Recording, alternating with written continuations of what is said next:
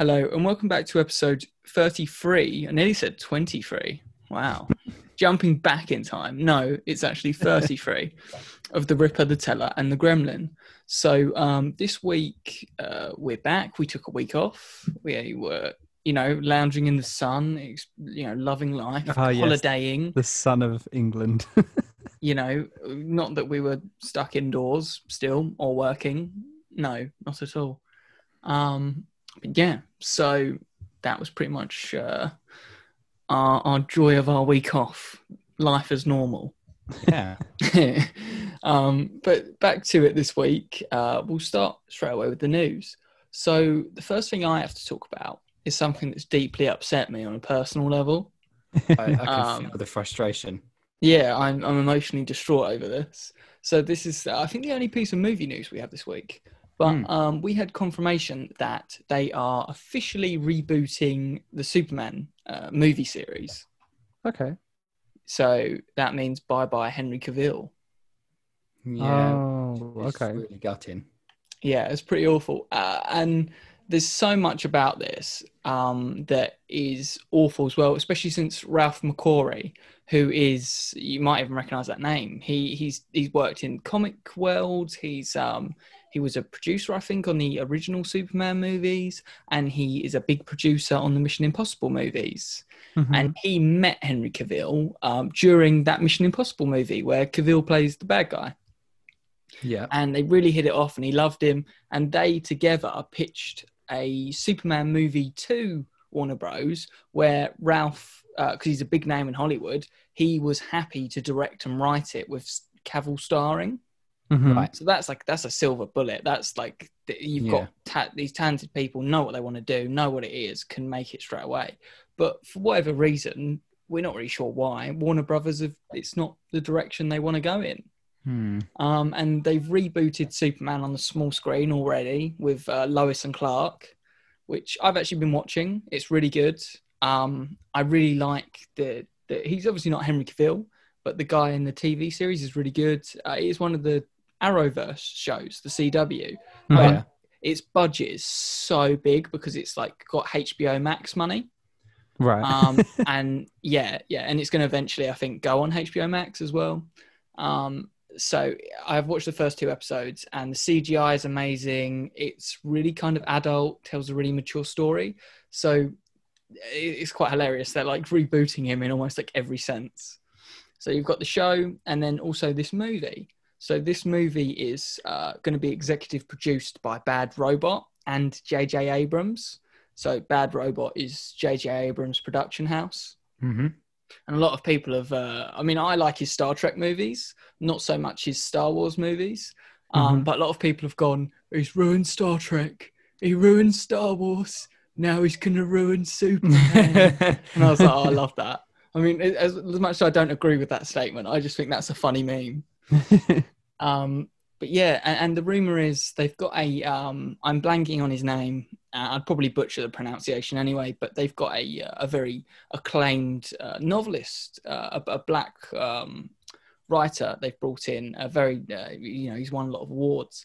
Um, but the thing for me that is interesting is there's been this rumor of them doing a Michael B. Jordan Superman for ages.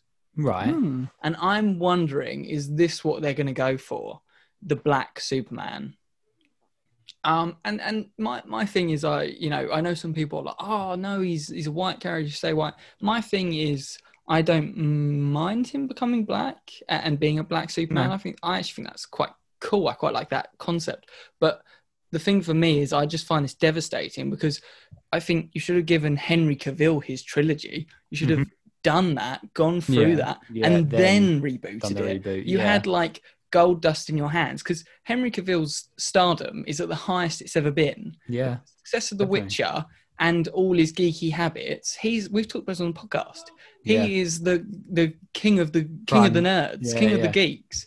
There's literally the Game of Thrones scene, and they've edited Henry Cavill in, and they're going king of the nerds, king of the nerds, and I was just like, oh, he's got such a a love from the fandom, and I think there was literally all I've seen on the internet is like I, I have not seen anyone go this is a good idea or go we No. like this everything has just been disappointment and gone, oh, we, you know, he deserved another shot. He deserved his own movie. He deserved a, a fresh take to, to really truly be the character he wanted. Yeah.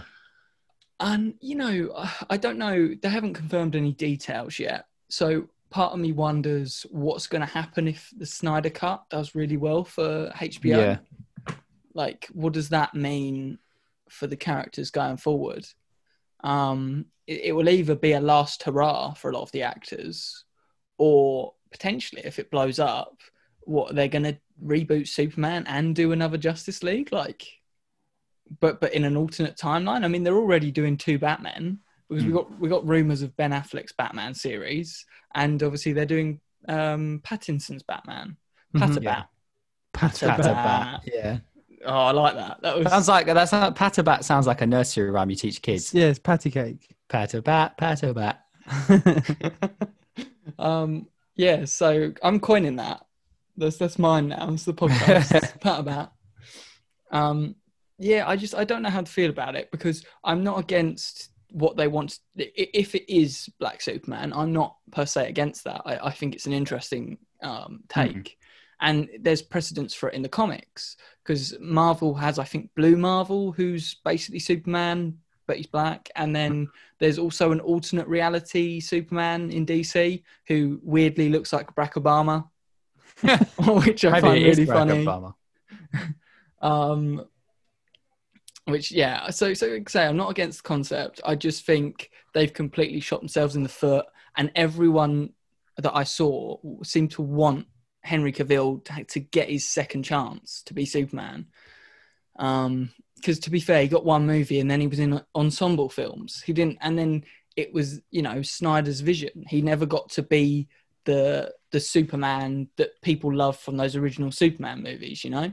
hmm Um, yeah, just it's such a shame. I, I, do, do you guys have anything else to add or say on it? No, I, I- you know, I think you've pretty much summed it up. That you know, like you say, it's, it's. I, I'm never opposed to reboots. Really, like you know, I think they're always going to happen, and you know, you can There's always the recast, potential but- to do something great. I yeah, think. yeah, but but it would have been nice to see him get a trilogy at least. So it's a bit gutting in the same Mm-hmm. Mhm. time, bittersweet. Yeah. Especially considering they're going forward with Gal Gadot's Wonder Woman and um, Jason Momoa's Aquaman.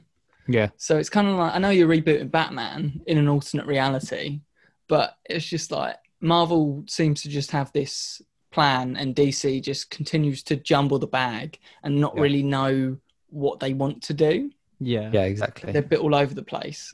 Um, and it's also this is there's actually a rumor surrounding this before I forget as well that when this news broke, Henry Cavill approached Marvel oh, and Alright. has been in talks with Kevin Feige about a Marvel role. Oh, Just cool. instantly like, fine, I'll go somewhere else then. Yeah, I mean, if D- Fine, DC have treated then. well, Warner Bros. particular, I wouldn't say DC, more Warner Bros. have treated Cavill like pretty awfully. Like they've been pretty bad to the man. So if you can go to Marvel, who's going to treat you right and probably cast you as you know he could play Hyperion or Sentry, which is basically Marvel's Superman, or uh, that might be too on the nose. You could cast him as people have done mock up of him as Captain Britain, um, which is awesome because Yeah, Captain cool. Britain is he's kind of like he's he's very similar to Captain America, but imagine the Captain America suit with a Union Jack, and uh, it's based on the off off Arthur. Uh, I can't say Arthurian, Arthurian for some reason. The myths, you know, the Lady of the Lake and uh, Merlin, and he gets this magical sword that he pulls out, and then he is basically a hybrid between Captain America and Superman where he can fly and he's got crazy super strength. I love I love the character in the comics, and I think Henry Cavill would be an amazing Captain Britain. yeah, but yeah. again, I'm like, is it too similar to maybe do something. Superman. Yeah, yeah, maybe do something different with his character. maybe make him a villain? But then I Hmm. I don't want you to make him a villain because I want him to be around a lot if you're going to bring him into Marvel, Yeah. and he'd be such a good because people have talked about who's going to be the face of you know Marvel going forward, and I could really see him as a character within the Avengers going forward, and I just love to see him and Chris Hemsworth re- like fight each Mhm. other or something. Yeah, if it's yeah. like Captain Britain, have them like have this crazy superhero like beef. Oh, it'd be amazing. um, but yeah, so that's all I had to say on that. Anything to add before I move away? no, no, can move on. Uh, okay, so the next bit of news I had was a Bioware update. So uh, this is quite a quite a, a bit of a somber moment because um, the first bit of this is Anthem is officially dead. hmm So yeah, this that's sad. Yeah, so this was about a week ago now, but we did get confirmation that Anthem Next got the can. Uh, they were just like, no, not supporting it. Uh, it was a, a failure. Well, they released this um, this weird press statement talking about the successes of Anthem. Uh, Mhm. But yeah, the insiders from this meeting said that they basically said Anthem was a massive failure Right. and has made them like reconsider multiplayer games and focus more on single player oh, Yeah. because that's Anthem kind of was, good though. Anthem was this colossal failure, yet Jedi Fallen Order was this massive hit. I Yeah. think Jedi Fallen Order has been a godsend for EA because they've gone, oh, if we make games with good stories that people like, they'll buy it. Whereas if we make Anthem, they won't buy it. Um, which is kind of funny. Uh, it's a shame. I, I don't know where you fall because I'm glad they're focusing on Dragon Age 4. Don't get me wrong. I'm glad Yeah. this this team is going there Yeah. because to me that's my priority from Bioware. But I just feel like there was there is this potential and this hidden gem inside Anthem Anthem that they've now that just with like another gone. two years of work, Mhm. you could there, there's something in there that you could make into a great, great RPG title, on online RPG title. Yeah, yeah, yeah. Well, we Um, like you say, you think about obviously we've spoke before on here about um, how we all uh, well, I don't know about it. No, the two of us played Anthem and obviously had a a good laugh and some good fun. Think if you had like a, a small like team of people who just carried on at it for you know no matter how long it takes. There's a lot of potential in that, Mm. and and you know, like you say, that could have been a, a hidden gem of a game. But um, it, yeah, it's quite sad to know that they're giving up on it. Yeah, up that it's dead. yeah, no, like you say, just just a shame. We we wanted a Battlefront two style sort of comeback, but Yeah, it's not going to get that, uh, and it's dead. So maybe we'll see it rebooted like ten years from now when we're old. Uh, when I when I when I can finally grow a full beard. like ah, I knew this day would come. Do you know what's really funny, right? Collectively, the three of us, we could all grow at one big combined beard with the parts we have. Oh, it'd be glorious. Yeah, we could have a glory. We could have a Viking beard. I think I'd have the substantial part of it. You, he, it's Bradley. Um, Bradley would have the Martin chop side of it. For yeah, sure. we got the sides. I got the sides down, and the neck's pretty good. but yeah, go on. Anyway, carry on. Sorry. Side. So, um, Dragon Age 4 is confirmed to be single player only now. They have um, canned the multiplayer mode Hmm. um, and to, to focus, you know, solely on the single player. I think And- that's good though. Yeah, you know, I, I'm of two minds of this because I, want the single player to be the best it can be. That is why people buy the game. That's why I'm buying the game. But I have really enjoyed the multiplayer modes in uh, their games. They've done these little side horde modes. You know, like Mhm. I really enjoyed it in Free. I, I even enjoyed it in Andromeda. I enjoyed it in In- Inquisition. I think Inquisition had a really underrated, fun little dungeon dwelling where you picked a character and you went. I didn't know there was an online. Yeah, I honestly, it was literally. Um, there were loads of different characters. They did different updates where they added new characters, and you were like, "Oh, I'll play as the Templar character. I'll play as the Hunter character. I think This mage." I just didn't get into it because I didn't have anyone to play with. Mm. I mean, so a- it's like, nah. a lot of people are like I, I even saw a guy talking about this earlier. It was like, oh, Inquisition multiplayer was rubbish. I was like, I spent hours on that. Like, it was just it was just a fun little side thing. It wasn't anything special. It wasn't the reason Hmm. to play the game. Yeah. It was just like, hey, I fancy a bit of Dragon Age, and like maybe I'll just play a little bit of multiplayer because it Yeah. was just like a horde mode. It was like every now and then I was like, oh, I'll play a game. You know? yeah. Easier to Um, jump into than kind of. Yeah, yeah. Literally, if you had five minutes, you're like, you know what? I uh, I feel like delving through, and it was fun. It was like random missions, random enemies generated every time, and you had to like make your way through this map. And it Mhm. was basically exactly like the core game, but instead of having, uh, you know, uh, party members, uh, it was four different players, Hmm. and you you'd build a balanced uh, team or whatever. Customization was great. It was uh, it was really cool. I thought it was really cool. So uh, it's a bit of a shame in that context, um, but it's good they're focusing on the single player. It, it is a, it'd be a benefit to the game. hmm because reportedly there have been multiple pivots during development. Apparently, uh, from the reports, there's been basically four different versions of Dragon Age 4 made at this point Jeez. Because there was the online service version that they were going for that was Anthem with dragons. Then that got scrapped. Then we had creative leads and story directors leave, and they rebooted the story. Um, then we had obviously this uh, latest reboot where they've cut the multiplayer to continually focus on the single player. So um, they've sort of talked about. There's no words on it, but just that Dragon Age 4 has had a very messy development Mm-hmm. and that's very indicative of current Bioware because Andromeda had an extremely messy development. Anthem had an extremely messy development. Like it, it's, since Inquisition, they just can't get their stuff together, and it's fascinating. Mm-hmm. I don't know what it is. Like I, ju- I just don't get it. Like it's so bizarre.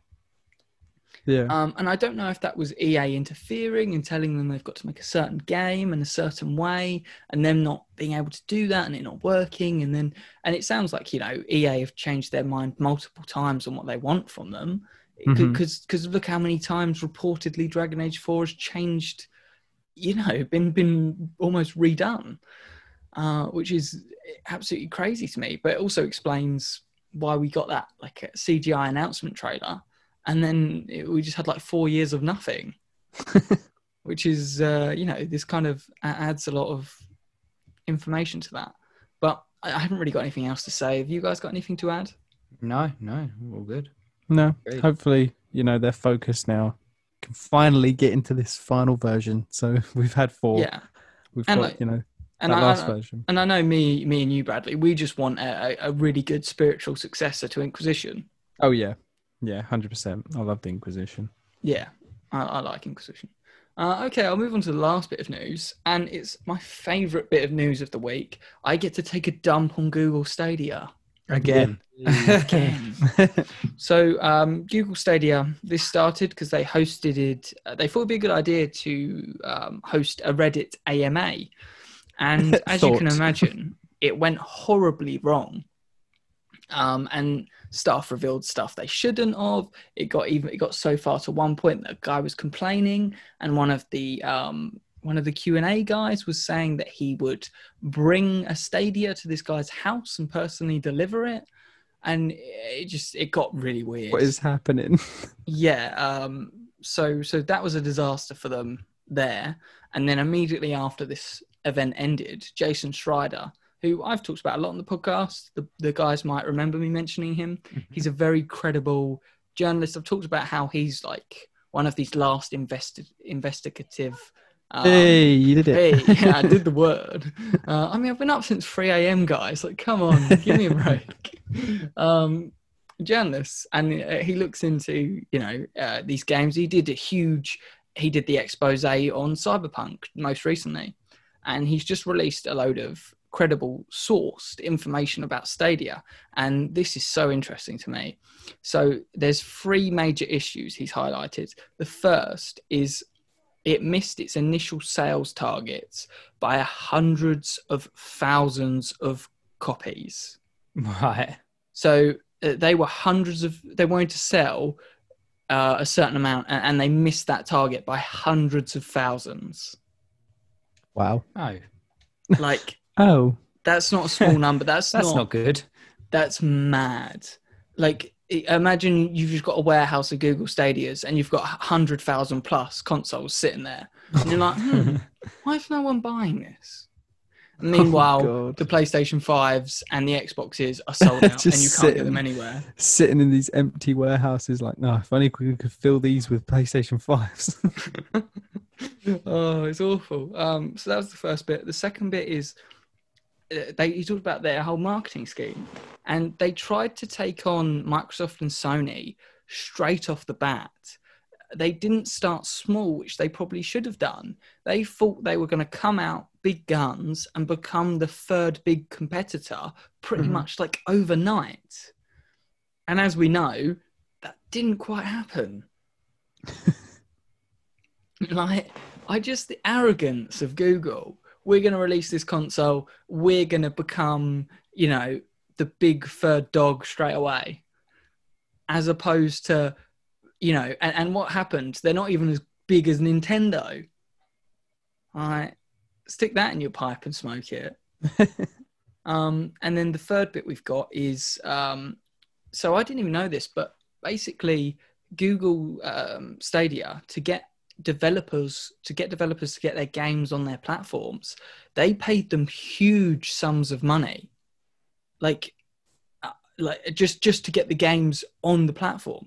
Mhm. So twenty million dollars to Ubisoft just for the Division and Assassin's Creed series games. oh my god. Wow. Twenty million dollars. This is this is this is just to get them on the service. Ubisoft are just laughing. yeah, and then do you know what's even more crazy? They then still give the developers a chunk of the sales as well. Wow. So twenty million to get that, and then uh, uh, you still get a chunk of the sales. Like, it's crazy. Like the I just don't understand. Uh, I mean, they talked about this. It wasn't just this company. It was reportedly tens of millions of dollars, like per developer, like to Rockstar, to, to Ubisoft. Uh, it, it's just astronaut. They spent, you know, hundreds of millions on all these developers, and like, what, did the developers not want their stuff on Google Stadia, or did the developers just see a loophole and Google was Yeah. stupid and just thought, oh, yeah, oh yeah, we'll have to just just pay them to, to get the to get the games on. The... Like, I know they're a new platform, and there is probably a certain element of incentive to get the developers to go to your platform. Um, and and I, I suppose obviously they have to make their games work and run on your platform, so there is an element of monetary sort of investment there, right? Yeah. Um, but 20 million for Division and Assassin's Creed. Like, I mean, I know there's been a lot of Assassin's Creed games, but Yeah. come on. Yeah. Yeah. yeah. I don't know if you if you guys got anything to add or say to this. Like, No, it's just Lucky developers. Yeah. yeah, I mean, I'm Getting anything, 20 mil. No glad- no one would have bought that on Stadia, let's be honest. They're not Ah. they, they wouldn't have got anything. That's a free 20 mil right there. I'm glad Ubisoft got some money out of Google's stupidity. At the end of the day, hopefully this goes back into like Assassin's Creed as opposed to going on someone's yacht. um, but yeah, so that's that's pretty much it on Google Stadia. And the other thing was we had the CEO come out and talk about the failures, and he said he thinks a lot of it stems from the fact that he isn't a gamer. he says it like such a like old geezer. Like, ah, I think the problem is I'm not a gamer. So I, I don't think I understand. think he's young though as well. I, I think he's like he's I mean not young, you know, he's in his like forties, but that's not old. Um Oh no, by by no means. And it's, But- I I don't understand the old gamers. but it's just like why would you set up a games division yeah, exactly. without Make it your business to know. or, or recruit Become like a gamer. big people in the gaming world? Like look at Microsoft and be like, oh, let's grab someone from here and offer them a bigger contract, or like, like. Uh, I mean, I know they did that to a certain extent, but it just sounds like they got experts, didn't listen to the experts, and then put idiots in charge who were just like, "Oh, we'll just do this." They probably Oh. put businessmen in charge, Yeah, not idiots, not people that you know actually understand the games the- industry. probably people who've done well for themselves. But yeah, Yeah. like Bradley says, they have no understanding of the industry, and it just, it just all of this just shows like it's mind-boggling. Again, they just thought we're going to release, we're going to be huge because of our name, and we're going to chuck money at it, and it'll be fine. And below and you know, uh, look at it. Look what happened. That did not work. You've just thrown money into a black pit, basically. And Google Stadia is the laughing stock of the internet and this podcast. I love how you had to add on Yeah. on this podcast. and this podcast. I mean, it is because, because you know I I still am optimistic for Amazon's gaming division. I think there's a lot of potential there. We talked about it before, but Mhm. Google just just just get out, just leave, Yeah. give up at this point.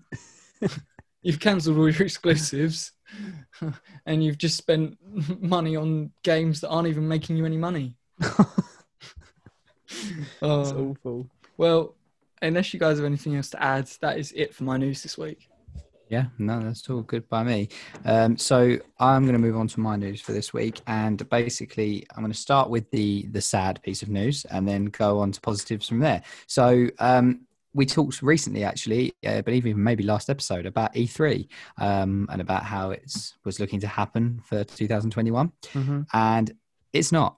It's now been cancelled. Um, simple as that. I like that. So, yeah. cut straight to the point. Cut straight to the point. So they've decided that for the second year in a row, they are going to cancel the event. Um, there's no there's no news so far to say whether or not this will be replaced with any sort of online event like uh, Ubisoft Forward and things like that. Um, but on a grander scheme. Um, however, there's a there's a really good point surfaced here that basically the people uh, the runners of E3 are going to have to step up and do something sooner rather than later because if they keep cancelling their shows and these events year by year, obviously, granted, things might get better by the time next year's one comes around. However, there's always the chance that someone else is going to take that that spot. There's obviously Mm. currently a gap in this this In the market. industry. yeah, and they they could easily swoop in and you know nab that with an idea of their own or an event of their own that kind of maybe follows the same sort of principle but in a different way or, or however they want to go about it and um yeah it's, it's i think they should at the very least if they're cancelling this year again there should definitely at least be a, an online event do you agree Mm, Yeah, Yeah. Uh, you're mad not to, right? I mean, uh, maybe they're not set up for it, but they have to try. Yeah Mhm. uh, you got i mean like you say it doesn't no one's expecting this thing to be like you know anywhere near as amazing as it would be to go to e3 and experience it firsthand but you know in the time that we're living in it's not like it's not possible so you know, there must be ways even if even if the first one is rough and it's small or, or on a smaller Mm. scale at least do something instead of just saying oh e3's cancelled again this year we'll, we'll we'll sure we'll be back next year it just kind of it just disappoints everyone but then on top of disappoints just leaves this massive gap open for someone else to go well don't worry because we're going to make e4 um, and then our first ever E4 event, um, or like, or like uh, E F in the alphabet, now. so like F3 or uh, wait, does, and stuff like that. But do you know what I mean? So Elden Ring, the announcement show. yeah, but yeah, so uh, it's not really too much to say on that one. It's just obviously disappointing for all the people who were looking to go to E3 this year. Obviously, Mm-hmm. Mhm. it would have been nice to have started off freedom, returning to freedom again with an E3 event. Um, I don't know why I just imagined like some nerds. in- Freedom! yeah, screaming. they in can never take our freedom. They'll never Um, take our games. Uh, but yeah, so it would have been nice, but um, it's not happening. So there's your sad news because there's not really anything we can do about it. So no. uh, we'll see if anyone does. Uh, wink, wink. Maybe Step us in. look to uh, step up and take. Uh, oh um, yeah. I mean, big- you know, get the big guns out. the, the problem I, I think Microsoft executives talked about this as well is the the companies were, were happy to fill in the gap and do their own thing. Yeah. Mhm. Also, someone could swoop in, and it only takes one year for them to Yeah. swoop in, do this Yeah. phenomenal virtual event, And then, and then everyone no goes. "You know what, guys? Not too bothered anymore." These guys, and then these guys are like, and also when the world opens back up, we're going to hold big conventions as well, even better than E3. And then E3, you're just like, oh, okay, Uh, oh yeah. So, no, please, don't do that. so, so they need they need to not hold their head in their hands and Yeah. do something. Take in initiative. opinion. Exactly. Um, so yeah, uh, that was all there really is to say about that one. But obviously, um, some sad news for anyone who was excited about E3, um, me included. Anyway, um, so moving on to some more positive news. Um, these are both gaming related. Uh, first and foremost, I'd like to talk about a uh, new title under the name of Aliens Fireteam. Um, this, to me, it looks great. I'm not sure if uh, Bradley, do you know anything about it or not? I've heard there was a new Aliens game, but that Yeah. was it. So It's a So- co-op game, isn't it? Yeah, so the is, game yeah. is it's, it's uh, a, a squad based game, um, right. Okay. third person, uh, and it's essentially like um, you know, uh, fight for your life kind of Action, Scenario. horror, survival, shooter. hybrid. thing. yeah, and it looks a lot like from a third person's point of view, it looks I would say just from the like initial trailers and the shooting mechanics and stuff, I get a kind of Gears of War kind of vibe Yeah, off of the I, shooting. and the, I, I got Gears of War and Spec Ops: The Line. Yes, Oh, yeah, yeah, that sort of that's the sort of vibe that it gives off. Um, but it's really cool because obviously when you're taking on a title like Alien um, or Predator or anything like that, you kind of have obviously quite a lot to live up to, and this game looks like it really captures that Mm. Very well. Um, considering it's kind of like a chaotic shooter survival like um, mess of a game, like a hot mess, really A hybrid. Um, yeah. but but it looks like they really create this really intense environment and Mm. like these chaotic scenarios With varied um, scenarios as well. Which yeah cool. and, and and there's like i can just imagine already playing this with friends and how fun being this game's going to be yeah and just like but like you know when you but you know when you're playing with friends in a game like that and it becomes almost to the point of so stressful and that and funny things are happening to the point that it, you just can't it's like uncontrollable laughter Yeah, you're yeah. panic, you're panic shooting and you're just and like you're one of your like one of your friends go like gets attacked or whatever and the screams start and the girly screams come out and everything and i just think that's great like any game that kind of creates that um, Mm. would be would be really cool so um the game little things that we know um there's going to be different types of xenomorph are they xenomorphs Are they Xenomorphs, yeah. xenomorph yeah um that can go through Because everyone uh, always goes the aliens. eh, yeah, you the mean the, aliens. xenomorphs. Yeah. Um, and also that the game will feature different encounters. So it could be completely different for different squads. Um, so like you can have different experiences in the game, uh, Mm. which is really cool because obviously So it makes the game a lot yeah, more varied. they they sort of talk about how you could enter a room and be swarmed by like a huge horde, and Mm. you have this guns blazing crazy experience. battle, yeah. But then you could walk into the next room, and one of the bigger aliens is hunting you through the vents and like Yeah. trying to pick you off one by one. hmm So it's like it's randomly generated, and you never know what's going to happen. So Yeah. are you going to be running for your lives from a predator, or are you going to be holding out against a wave? Like it just sounds really fun, and every Varied, playthrough yeah. is going to be different. You know. Yeah, Mhm. which is really cool. and there's I think they said 16 different types of xenomorphs Mhm. and they will have an ele- evolutionary process That's so they will evolve so they'll start off as face huggers and Mhm. then go from there um, and then there's 30 guns with 70 modifications That's really cool. uh, know, flamethrowers all the fun stuff you see from the movies and all that plasma guns crazy stuff But yeah, so obviously, again, not too much to say on that, but um, it's definitely something that I'm interested in. Yeah. And uh, i mean we'll to grab- definitely be playing it won't we Yeah, yeah, and it's got. we'll try and get bradley on it Game. Yeah, it's got. Cross play. Let's let's play. yeah let's hope Um, it's got crossplay Yeah, It- It's on Uh, everything, so hopefully it does. hmm hopefully. Um, but yeah, so moving on to my final bit of news uh, for the day, which is to do with a game we spoke about not once, not twice, but quite a few times on the podcast before. Um, Doom Eternal, Chris's favorite audio from a game ever. Hmm. Soundtrack. Oh yeah, it's just uh, metal death baby, isn't it? Yeah. Um, so this is actually really incredible. Uh, the game has been out. Uh, so in nine months, Doom Eternal has made 450 million.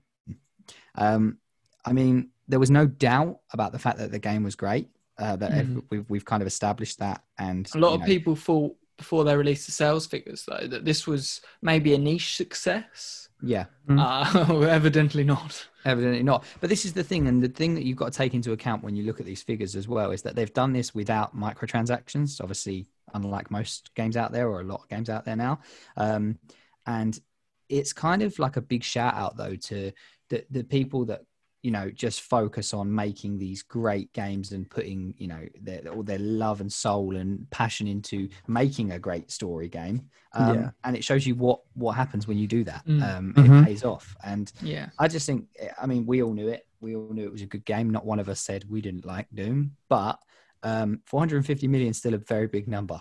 That's an astounding number. And like you said, Yeah. especially considering there's no microtransactions. And in just nine months. Yeah, this is what I mean. It's not even a, not even a long time. So um, We all yeah, contributed to that. yeah, we did. Yeah, and I'm proud. To- Yeah. I'm proud to be a part of that statistic. I, I mean, Yeah. I'm just because I know a lot of people said when the Bethesda acquisition happened, oh, maybe it's because a lot of Bethesda's and you know ZeniMax's uh, Mm. games have underperformed, and a lot of people said, oh, maybe even Doom Eternal underperformed. Well, no, Hmm. didn't. it ma- Definitely not. made ZeniMax a lot of money. But yeah, um, anyone got any last sort of points to add on to that? No, I just I, it made me think. You know, there's a lot of doom and gloom about the gaming industry. Mhm. but- Doom. That's what he did there. Yeah, yeah. I didn't even mean to do that, but but I think of so many modern successes in my brain from just single player games, like straight away, God of War, Ghost of. Yeah. Tsushima, Yeah, Doom, um, The Last of Us. Jedi, Fallen Order. Yeah, even The Last of Us 2, even though that's divisive, Mm-hmm. Divisive, still yeah. made tons of money. Uh, and they're all single player games that just focus and have a passion about what they're doing. Yeah, and, and they made money. Yeah, exactly that. Preach it, Chris. Preach it to, to the world. Um, but yeah, so that's me uh, and my news done for this week's episode. So Bradley. Okay, so um, for this for this week, the first piece of news I have for everyone is, of course, a corporate beef. So we are taking it back one, one, once more to the Epic versus Apple case, um, because we will never ever see the end of this Mm. case. You know, I love how you're like obligated to do it every time. I as am, well. even if I don't. like, oh, okay. yeah, even if I'm not interested, it's like. pff, Got to talk about versus started Apple. this. Yeah, well, some you know there might be one or two listeners Who are like, that- where's the where's the update? that are like, I wonder how the Epic versus Apple case is going, and I'm like, well, gotta bring it to them. Um, Man so the people, Bradley. yeah, yeah, definitely. So there, there's not actually a lot to to say this week, um, but you know, it's quite short, but it's quite impactful. Apple has actually compared um, their monopoly um, and platform dominance to that of Valve's. Um, and if if you don't know who Valve are, they're a company that made you know Portal, Half Life, Left 4 Dead, but they're actually the company that owns Steam. Um, so they're basically saying that well, if you're having a go at us, take a look at Steam. And I don't really think legally this is fair to kind of say, It's well, like- Yeah, I yeah, I think that's ridiculous. They're, to be they're- like, oh, but he did it first. yeah, it's like, it's so childish. like a, a playground thing, isn't it? Like you know, oh yeah, well, well if you want to, but it's like people who can't take take responsibility for their actions, so they just go, oh well, you, you know, look what he's doing. Yeah. I'm copying him. But it's also like you don't buy a computer and you don't have Steam installed on the computer straight away. No, You get a computer and then you can choose to get Microsoft. You can Yeah. choose to get Steam. You can choose Yeah. to get the Epic launcher. And it's like one, it doesn't come pre-installed, and two, there are other options. Like if Mhm. you have an iPhone, you have to get the App Store. You can't download the Google Store. You can't download the Android Store. Like yeah, they've Yeah. brought it into a case where the opponent is Epic, you know, another s online store at this point. yeah, it's just kind of, you know, And you know, gamers have the option between who they go to, Steam or Epic. You don't have the option on the Apple Store. Like it's just Mhm. it's just throwing stuff at the wall and hoping something like sticks. sticks. Yeah, and it's just because Steam's huge. But like Yeah. if you examine it for more than five minutes, it just doesn't hold up in my eyes. No, and and that's part of the problem is it is going to be examined. Um, so Steam has actually been pulled into this kind of legal debate, um, and they've actually had to uh, kind of, you know, legally hand over the last four years of their sales data, um, which reportedly um, Apple wanted six. So Apple was like, wow. "No, get them, get them." ask them for everything they've got.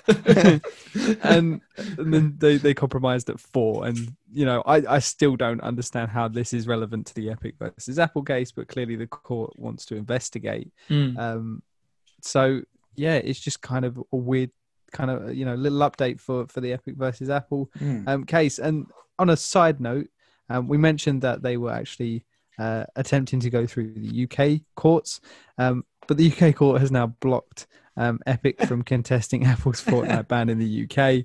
Um, and the main reason for being this is because it's you know deemed as a non-United Kingdom um, legal issue because both are American uh, American-based companies. Mhm. So it makes sense.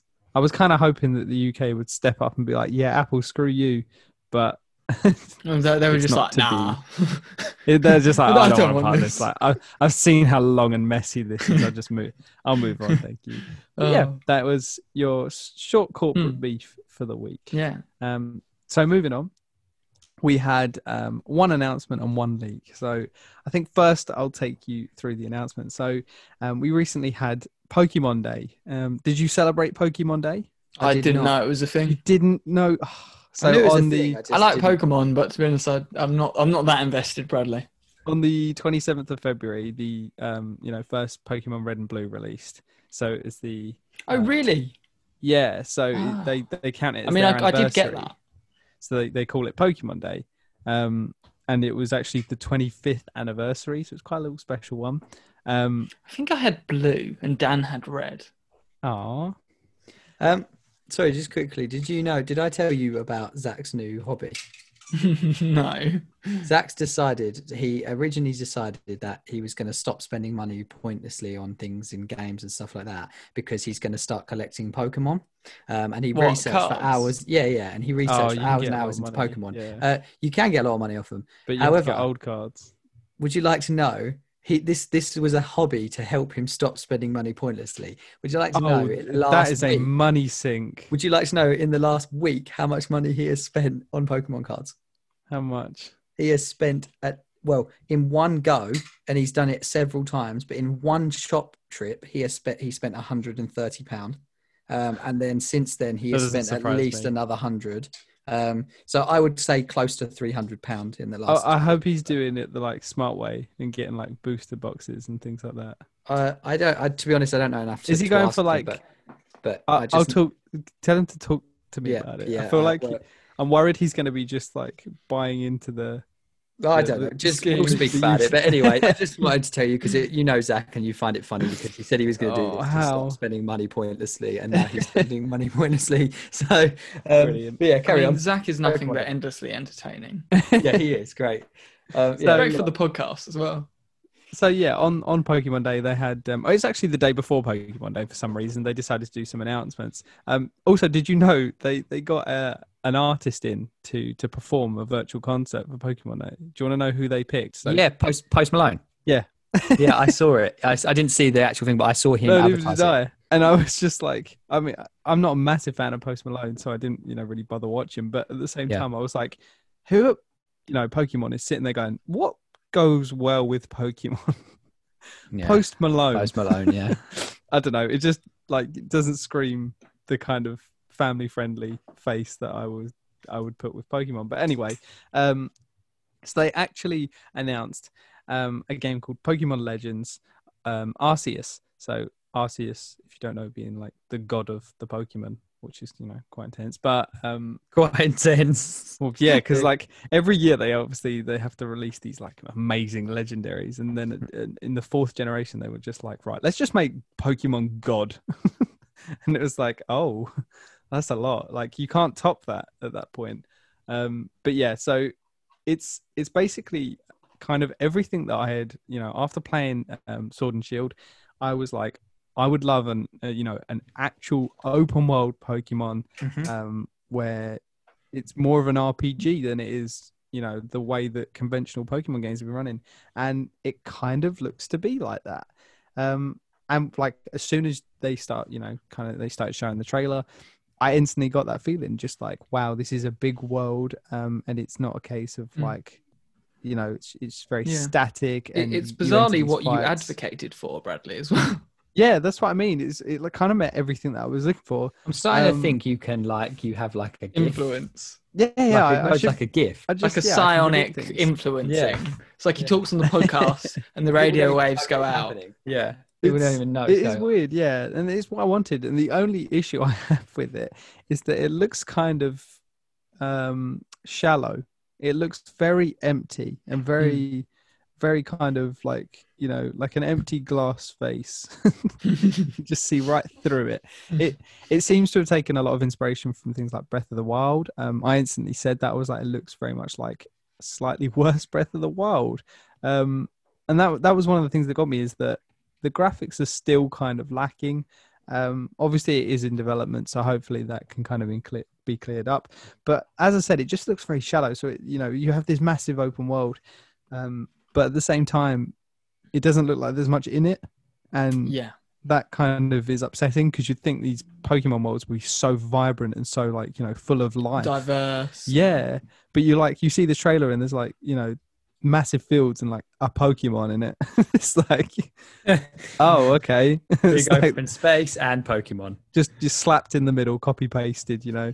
Um, but yeah, hopefully you know it's in development as I said, and hopefully we can get this amazing game that I asked for. Um, by the end of it, it is set in a kind of uh, a feudal Japan, Mm. so kind of you know they're going back to the which is so um, cool because they I don't think they've ever they've ever gone into like a a, a that sort of time period. They've they? they've done it in like the anime and the um the films, but they haven't done it in any of the games. At least not from my knowledge. Again, I am you know new to Pokemon, so it's like.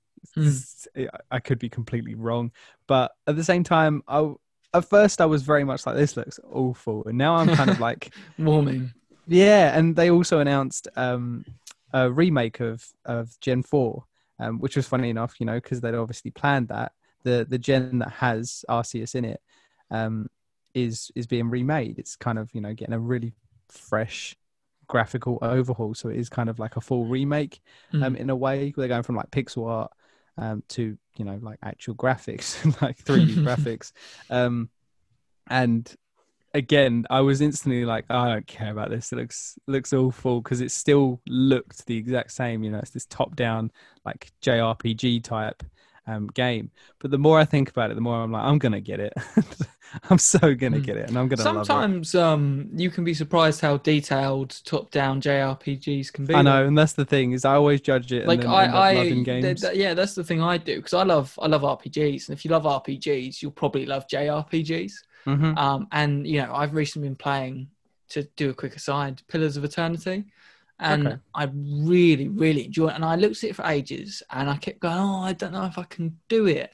And I kept seeing people I liked saying it's one of the best RPGs of recent times. And I've got into it, and I'm absolutely addicted. I, I mean, I haven't played it for two weeks, but that's just because I haven't been playing video games. But um, it when I, when I get some time, hopefully on Saturday, I'm gonna dive back into it. hmm Um, so for my last piece of news, it was you know the leak, the you know the water is flowing, and that is for my most anticipated game, as we determined before, Elden Ring. Um, so we actually got a a, a proper leak. Um, essentially, it was someone recording their their monitor with a um, internal trailer for the game, and it has copyrights all over it. It's like a really bad recording, you know. And to be fair, it could, in all honesty, be fake. is what I was thinking. Um, but it just looks. It looks pretty legit. too though. exactly. It looks like someone would have gone. It's far too from software. oh yeah, definitely. Like, but that's what I mean. If, it's someone was fake, someone's like to, copied their aesthetic like perfectly. Yeah, no, but that's what I mean. If someone was trying to forge it, then they've done like they've done an amazing job at forging it um, Mm. because it does. It looks so from software. The voice acting is so you know Dark Soulsy. It's very kind of hollow and and kind of echoey, and it, it- they you know have that awkward laugh that all of the characters kind of have. Um, but yeah, it it does look. Um, in my opinion, so good. And like we're watching it in like 480p, as I said, through someone else's monitor, through um all the copyrights uh watermarks sorry all over the video. And it even then i was sitting there i was, yeah and i was like wow i really w- you just want to play this game. Mm. um and like there's so many little things in it that you, you know you can just see and and as a from software like as a dark souls fan you're like no way.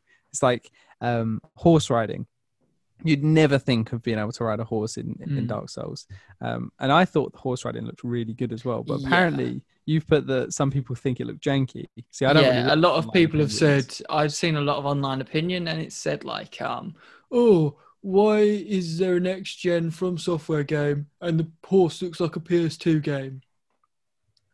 That was Yeah. like a lot of the Well, I mean- sentiment, and I was hmm. like, "Well, you know, i think the the, animation I- and everything I think the impression good. Chris just did sums up the kind of people who think that. I- I By the mean, you know- sounds of it.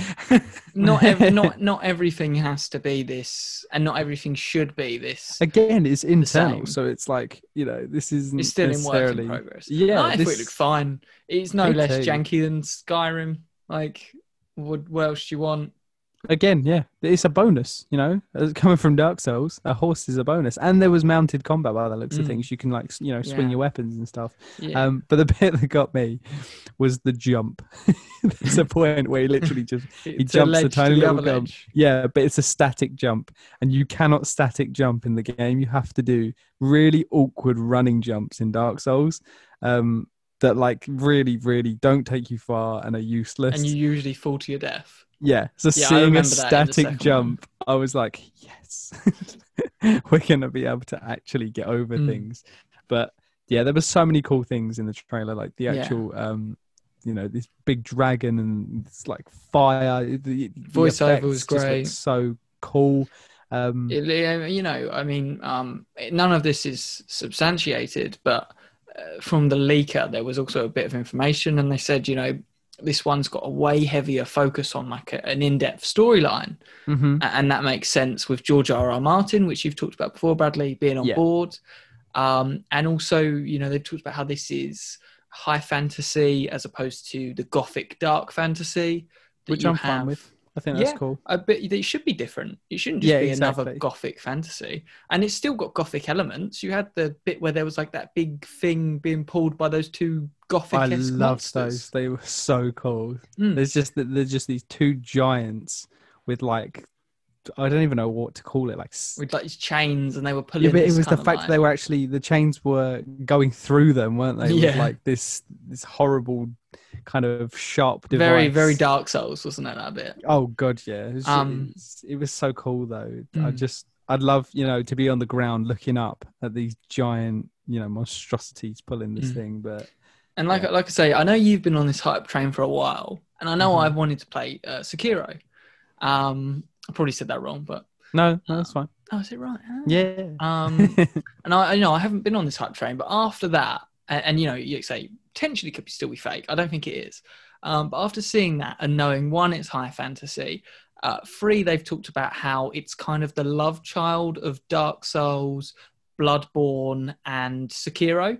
oh, So they've sort of talked about how its combat is fast paced. Well, the leaker said the combat is fast paced, inspired heavily by Bloodborne mhm. uh, whereas the aesthetic and a lot of the world is a high fantasy take on kind of Dark Souls, Mhm. and then uh, it's got stealth optional gameplay in the vein of um, Sekiro. Sekiro, um, while also having an, an a Skyrim esque open world. Oh. It's, Yeah, because that's like- the thing. Is This like, is a, this is and George R. R. Martin's writing it. This is epic. This is, is- so cool. Yeah, and it is weird because you think, and none of the games really have an open world. They they have much more of a Metroidvania kind of. You know, you, You, go through a level, yeah. Yeah, and you open different. You know, it's all interconnected. And it is technically open, but it's not an open world. When I think of an open world, um, you know, where it's literally open and you can kind of cut across planes and things. There's none of that. Mm. It's very kind of dungeony. Um, all of their games, so it would be cool to see that um, that kind of way of doing it. But yeah, I mean, like I said, the it, it, even the link, the leak has me kind of like hyped, and it might be fake. I really doubt it's fake, but it, I think um, I think it's real, and I don't really understand why people are like, "Oh, the horse looks janky," when it's Yeah. literally a really early leak. yeah. I have Just one accept- final question. Yeah, Where can you find this footage? Is it just I, anywhere? Is it on- I will send you the link because Thank there's you. a load Thank of you, Chris. fake. There's a load of Yeah. fake ones, uh, which I is would like something I was. I was going to add. There's been like four additional videos, but like p- the the leaker like and some others have come out and gone, no, no, no, don't trust this. This isn't right. And it was basically like uns like substantiated footage of like either an indie game or an old game, and it was just basically like a targeted attack to try and make Elden Ring look really bad. Oh, okay. And I'm like, I wh- how, why? Like, even if it's maybe you have a vendetta because you hate Dark Souls, like, just get a It's- line. Yeah, exactly. It's just petty. I also want to know if the leaker still works. You know. Yeah, I mean, it depends if they find him, though, right? Oh, They're like, like they're, like, they're like, this is definitely your desk, Steve. He's like, it's not my desk. And they're like, Steve, this is. he's got like the monitor in it. You're like, he's like, Steve, you're the only one with a Samsung monitor in Yeah. this office. is Steve, To be there's fair, I think he's pot at in the corner. But but it is also there is um which uh, we didn't talk about this week, but uh, we know that Sony or wait, it's- it's not. It's not an exclusive, is it? Elden Ring. no, Um, I don't believe so. No, but uh, Better mean, not be. maybe they had um, support teams, and Yeah. it's it's possible this guy could have been from a support team, brought in to work on it, found this, and just couldn't resist. Like because it happens a lot. This is they talk about how a lot of a lot of leaks come from these support guys who come in Yeah. and then like oh, and then you know I couldn't. Let the world see. I, I would. I'd just be too. You know. You don't want to. Yeah, but you don't. You don't want to. You know. I think Annoy if it was the me, people that I make if Dark it was Souls. me, like if it was me, I think I would take. I think I would be so excited about it if I was like one of the first people to Have see a it. video just. I think you. I would take a video, but I think I would only like show like friends and stuff like. Yeah, like don't send it across the internet. yeah, send it across yeah. the internet. Yeah, Because I maybe could like ruin send your it to a friend well. and then and then No, don't maybe, send it to a friend. Maybe The that's friend what would- No, happens. just show them in person. Oh, I was gonna say no. Maybe the don't- friend then shotgunned it on the internet. shotgunned it to the internet. yeah. But yeah, yeah, yeah. go check it out or don't. You know, be be a good person Or or don't, don't. look at the. I mean, to be honest, it's uh, it's on so many websites online. Um, so and I'm pretty sure No, it's on just YouTube. sneakily do it pulled so that- from software don't know you're looking at the link. you can be a good person. but yeah, that is all for my news this week. Um, so are we ready to move on? Yeah. Do you want to go straight into yours? So moving on to um, our review section, as always. So for this week, um, my review. Can you guess what my review will be? I knew what it was anyway. I don't know. I haven't. I because I haven't been playing um, Xbox. I haven't been haven't been spying on you, Bradley. So I I don't. have still, an I still find that so weird that you can spy me from Oh, Xbox I because I, spy- don't I do- have the I- I Xbox out of- app open. Out of habit now, I check every time I load up my. I Xbox. literally don't know where my PC is. Like, I'm just going to start dropping you messages like, "Are you enjoying that?" I think it's literally just because my PC is on the same Microsoft account. Yeah. So I think it's like, I know. And I'm like, I know what you're doing. leave me, Bill. Leave me. Um, but, but yeah, so go on, Bradley. Tell us what your review. reviewing. So my review this week, um, you know, following on from my Nioh review, will be in fact Nioh 2. Big shock there. Um, well, you know, it's it's it's a good it's good to kind of do them sequentially. You know, compare the, the sequel Compare. Yeah, to- to us- the- uh, to the original game. So I will start off by saying I absolutely adore this game, like insanely. Um, it's basically when I was playing through Nioh One, there was a lot of things that really annoyed me and really frustrated me, and I I was just constantly like, I think Nioh Two will fix this, and I had such hope, and I was like, I think Nioh Two will fix this that I really don't like.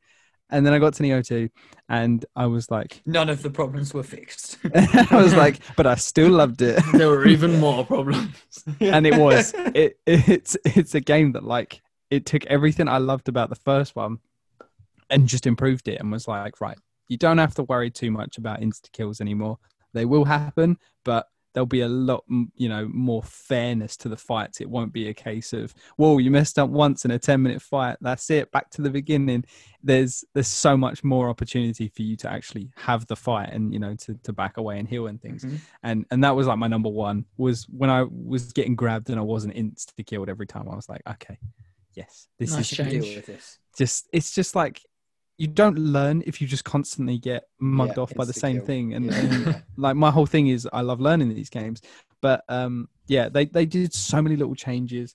The the game although it's done in the same engine looks better in my opinion. The kind of you know the the UI looks better. It's a lot I said the first thing I said when I loaded up the game was it just looks cleaner.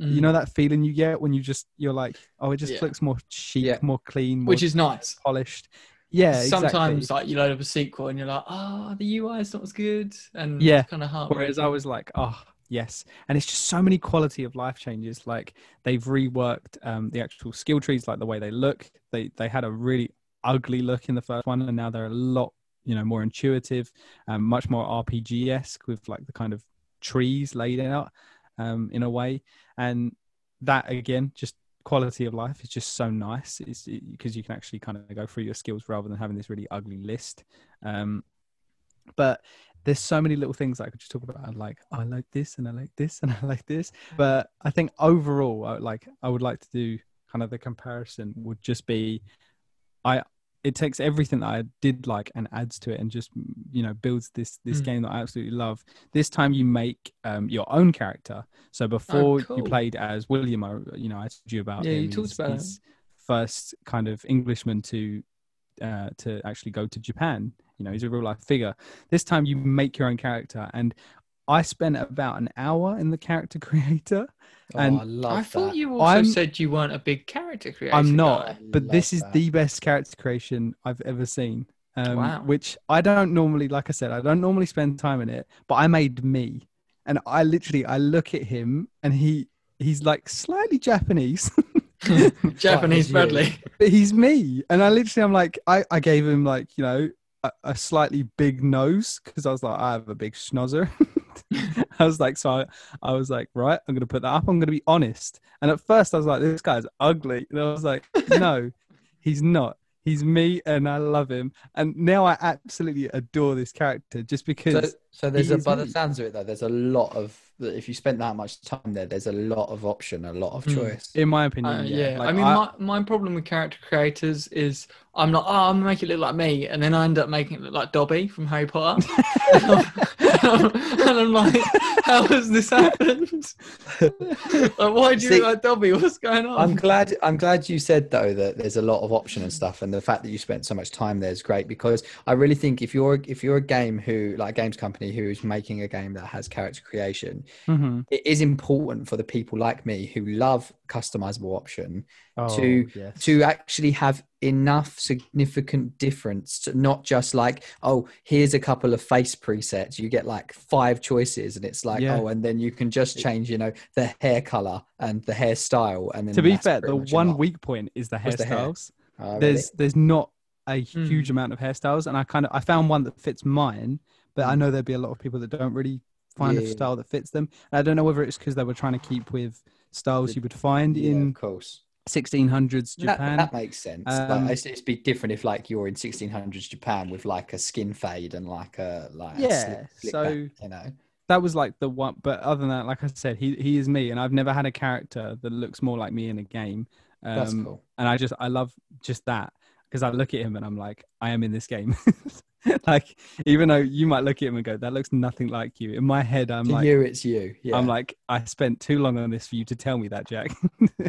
but oh, that's really cool. it's it's it's so nice having that. Um, I, as I said, I loved William as a character, um, and it is kind of sad because you don't get any sort of voice acting because you're you know it's individual yeah. y- yeah it's individual. It's meant to be you so obviously they wouldn't apply to the you know a voice to that.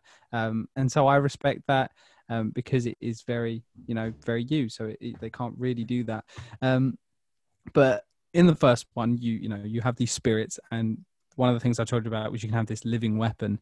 Um, so you build up a gauge, and then your whole weapon gets enveloped with the spirit, and you, be, you know, your whole health bar and stamina bar goes into that weapon. Um, they changed it for this game, so in this game you're actually um, part yokai. So if you remember the Oh, the monsters yeah. Of Japanese mythology that I told you about, you are half yokai, and you're called a shiftling. Um, and yeah, I think which is what Keanu Reeves is in um in uh 47 Ronin. Yes. Yes. Yes. Because So he has the powers. Yeah. Um, and it's such a cool dynamic for the game. Um, and it adds like so much to it in terms of so you, you've kind of learned everything for the from the first game, and then you've come to this one, and you you you get all these new things to learn. Um, and part of being um, a shiftling means that instead of getting a living weapon, um, you have a yokai form, and there's three different forms, and you get to turn into these forms like wh- when your Amrita gauge is, is full, and it's so epic, just becoming this big hulking yokai. And the Mm. three different forms have very different abilities as well. So you've got like the kind of more rangedy, magey type, um, the very quick, nimble, like two daggers, um, and then this like a big brutish yokai. Um, you know, the, the Oh, that'd be to me, the big brute. demons. Well, it's also a case of like they come dependent on your guardian spirit, and then they have a bunch of attributes and things. So there's a lot of kind of um, planning around what you want. Um, and it just adds so much to the game. Um, there's also these new areas called kind of dark realm. Um, and when you go into them, you have to kind of cleanse it. So you have to find either a big yokai or a crystal. Um, and then it will actually cleanse it. And it, it's kind of this, it, but the actual getting into the dark realm is so, I love the kind of transition. It goes from this really bright, vibrant world. And then you literally walk through this kind of magical wall and it will ripple. And then everything goes dark. It becomes like grayscale. and you That's get your really cool. yokai horns. So even though you're still in human form, you'll have your yokai horns, Oh wow! um, and you actually get to customize the horns as well. Oh, so I have like yeah. these, I have these like cool antlers because I'm like I love that kind of you know these flowing antlers, yeah. And I mean, there's only like nine different horns, if that, but at the same time, you know, it's still quite a few. Mm. It, it makes it individual. I always remember. I always think that's so cool. Like I always loved in Fable Two and Fable Mhm. Three, where Getting if you were so evil and then you just turn red and these giant horns would protrude out of your head, like it was just so cool. Mhm. So, I I have done. I finished the game now. I finished the main game. I haven't finished the DLC, um, and I have uh, nearly done. I was actually, you know, still working, still doing it. I've nearly done all of the submissions as well, and I probably have, you know, nearly hundred hours at this point in the game. And I will keep playing. It has such a longevity to it. You just want to keep doing things. You want to keep leveling up. You want to keep getting new gear. Um, and that's the thing, you know, they built it as a looter game, um, whereas Dark Souls, you kind of, you know, you max out your weapon. Um, I've been using the same weapons in Dark Souls, you know, through f- three playthroughs.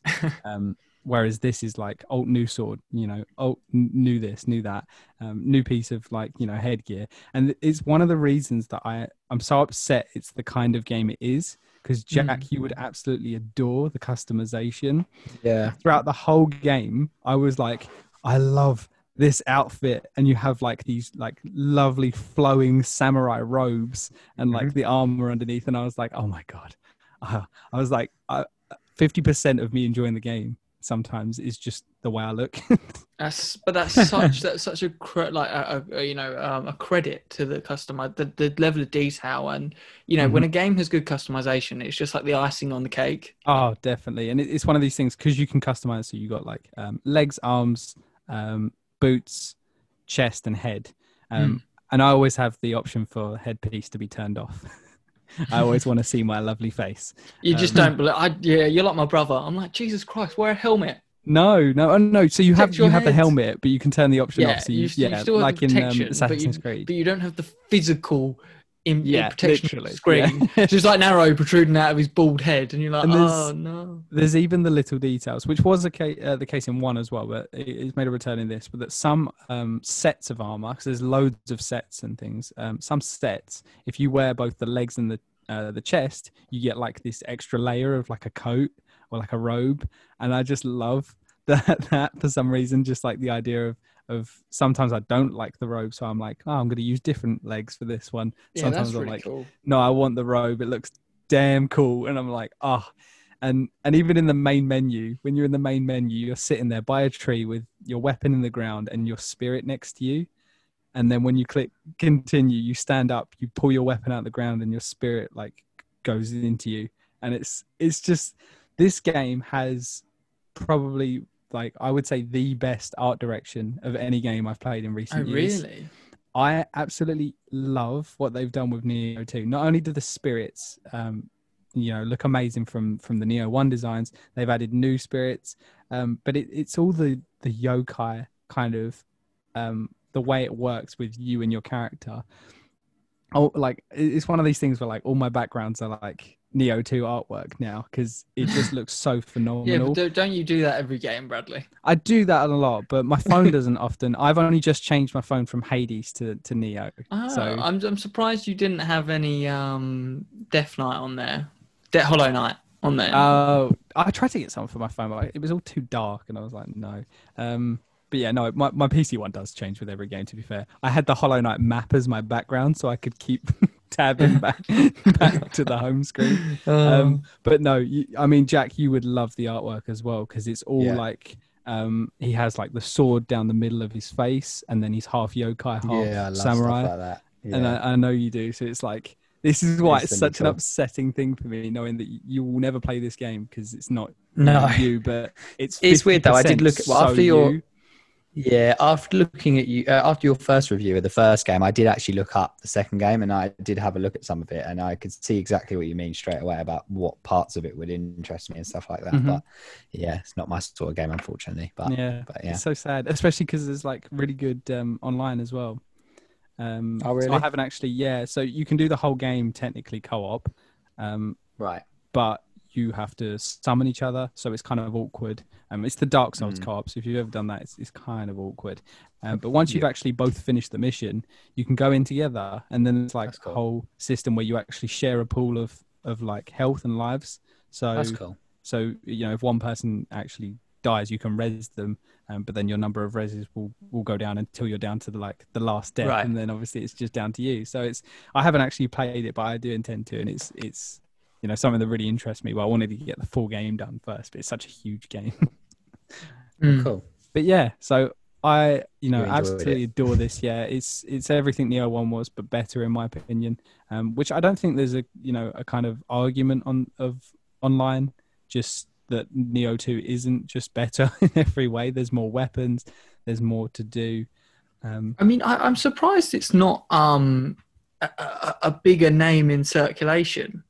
D- uh, that's exactly what I was thinking today because I was like, when I was thinking about how much because I I'd never heard the of it before before you sort of said Yeah, mentioned it. Exactly. And I was like, how is this not up for nomination for any awards? Mm. Like it it really baffles me because you look at its reviews as well. Nine out of ten on Steam. Like people love this game. Yeah. Um, and it's just this thing that like I mean it, it even got a sequel. Mm. Like, you know, it, Yeah, it is good. It's just it has this really niche following. Um which I don't mind. It's just I would love more people to play this game and play it. experience it. well, um, you've just said it, so it's going to happen. It's gonna happen, yeah. Ne- All of a sudden, they're gonna get a like they had no intention They're for Nioh three, but now they're gonna be like, thanks to Mr. Edwards, we're gonna we're gonna be making Nioh three. Just in a little Japanese interview. Yes, yeah. All of a sudden, the game's imagine it. popularity surged. Mm. Nioh Nioh two sells hundred thousand copies in two days. so so there's someone who obviously I'm very interested in it. Um, and sadly for me, obviously this is a PlayStation only game that has moved PC. over to you PC. PC. I do, but I don't. Do it, I, Chris. I don't enjoy playing Chris, games you would- like that on you would love- I reckon you'd love the story because it's this cool blend of yokai and kind of mythology, as well as kind of the Yeah. developer's take on history. Mm. um, and it was really kind of freaky that um, as I started playing, Netflix released a series called Age of the Samurai. Yes, which Oh, apparently have, is really they good. actually? Yeah, Yeah. apparently it's really Oh, good. I well. saw that I It advertised. is. I So, so we watched it. actually we actually just finished watching Oh, it, and on, it I'm is putting that in my literally it's literally the period of Nioh Two, and I was like, that's Wow. insane. Is it I good know. though, the, the program on Netflix? I Side- really side- liked Samurai. it, but it was also a case of Yeah. I'm so into Nioh Two, and I was like, I know this character, Yeah, yeah. yeah. like because they're literally in the game, or you know, almost all all of the kind of big That's figures cool. that they talk about. I will be watching that on Netflix. Oh, you'd love it, Yeah. Chris. It's such, it's such a good Side note. series. Um, kind of. I'm not into documentaries, but I, I think they did like the reenactments so well. oh, so- to be honest, Netflix have been knocking it out the park with their They- they documentaries. do. Yeah, there's they so many. I mean, I know I'm biased because I love all that stuff, do. Mhm. yeah, there's but so there's so many good ones on Netflix, and they're Yeah. so underrated. It's mad. Mhm. But yeah. Yeah. So that is Cool, it. really. I love Nioh too. It's one of my So, favorite uh, games. j- just quickly before we move on, um, yeah. would you rec- would you say because I, as I'm quite a purist uh, when I play video games, would you say start with two, or would you say no, definitely start with the first one and then go into the second Um, one? I don't know because Nioh Two is actually it. It runs all the way through.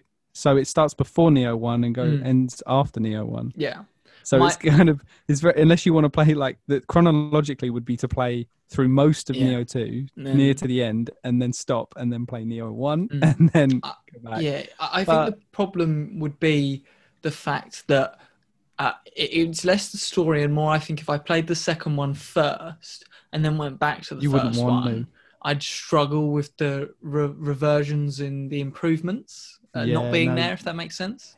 Yeah, I think if you're go- if you want to commit to playing, but like a lot of you know because it is a lot of time, play Mm. both. Um, if you feel like you don't really want to commit much time, then I would I'd just go straight to Nioh two and and kind of enjoy that from there. Obviously, there'll be a lot you you know you've missed, especially if you were interested in the story. I think on in terms of story, they're both kind of on the same level. I loved playing as my own character, but I also love William's story.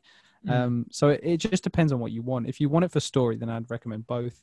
If you want it for kind of the game itself, I would recommend just playing two because one of the things that got me with one is because it is such like a big game, both of them. Um, it was like I'm investing into William, but I want to just start investing into my character that I know I'm going to keep playing. And I'm going to play multiple playthroughs of Yeah. because there's so much of an You- end game. he's your Commander Shepard now. yeah, and like it's it, because there's such an investment. Um, so like I'm level like 130. There's 700 levels. Are you serious? Yeah, no, like as in your actual player level. So there's um, so in terms of missions. Yeah, yeah, no, I yeah. said it. You Oh, yeah. Yeah, no, yeah. that's, that's- insane. Well, no, because that's what like the idea is that you play this like you know loads and loads Yeah, of yeah. times. like 20 um, playthroughs. So like when you do get to that level, it's you're not really getting any increases. You're getting like very, very, very minimal increases, like 0.1 of a damage. Um, but at the same, or you might be getting none. It's it's it's not It's a not case like of Fallen Order where you go from uh, sort of stupid little force child. Oh, no, you do. You Mad monster killer. you do, but it just happens at a much earlier rate. The the getting to that point is kind of superfluous. You're kind of going beyond, you know, the leveling, um, especially because you kind of determine what you know what level you are against what um, difficulty you're at. So once you finish the game, instead of doing like a raw new game plus like most Souls likes do, um, you have the option to do a new game plus, but it's just like on the map, so you can Mm. constantly go back to the old missions and keep replaying those. So you're never cool. like kind of locked into resetting the game. Um, and it's it, they do it in um, they call it the way of the. So it will be the the first one is the way of the samurai, I think it is, and the second one is the way of the strong, and then it's like it keeps going until you get to the the way of the Nioh, which is like new game plus four or five, and that's like. I don't know whether I'll ever get to that because of how big these, you know, this game is. But um, yeah.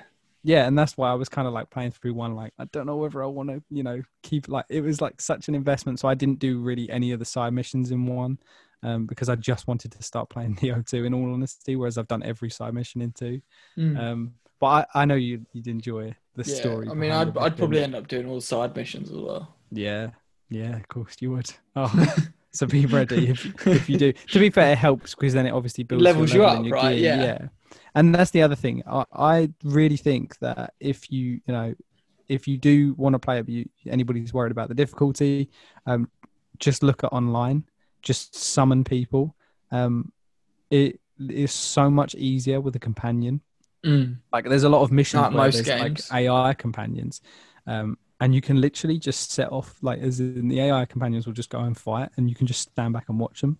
And if you've got so, normally when You- you, summon people this. in any souls, like if you summon someone, um, they're normally like really OP because they're like a hundred levels ahead. Yeah, it's like And they just summoning like a. Daedra Lord Yeah, in Skyrim when you're like level two and they're like level 50. Exactly. So if you are kind of worried about the difficulty, there'll always be the option for that. So I would say if you're interested in this game, still go for it and then just, you know, try and do it on your own. And then if you can't, just summon. And there's loads of like AI summons in this one so that you can still get people even if there's no one online, um, which That's is cool. really cool. Yeah. So I would say like, don't worry about the difficulty. Obviously, I'm sitting there like, never summon. but um, I mean, I'd probably like, I- I'd probably try to play it straight and then I'd get, end up getting so annoyed, I'd just cheese it with the summons. If I get, I'd like, I'd try to play it legitimately and then if we got to my tether's end, I'm like, that's it, I'm cheesing you. get to a half fight, like you're going to 2v1 me. Well, I'll 3v1 you.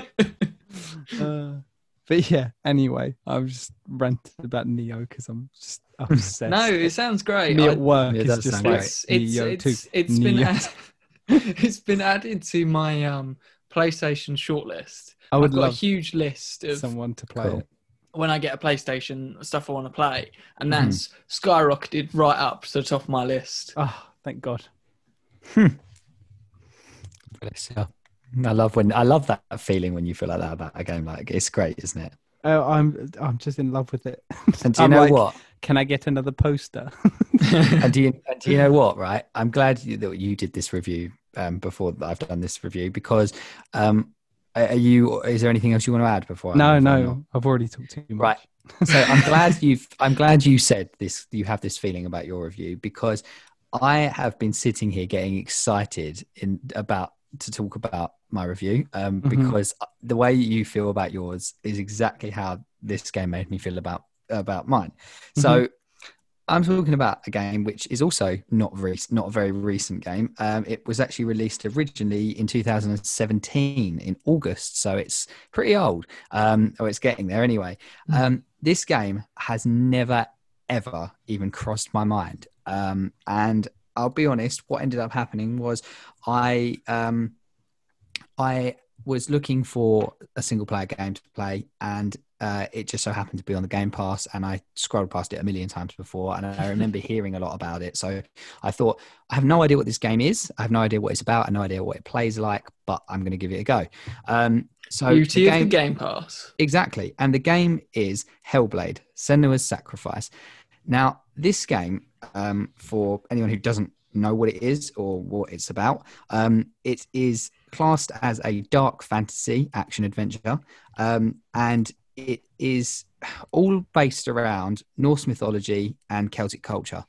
Um, and essentially, this is so it's just a story driven game. Um, there's no online, there's no microtransactions, there's no nothing. Um, all there is is absolutely beautiful everything. Um, I, I can't even rant about this game enough.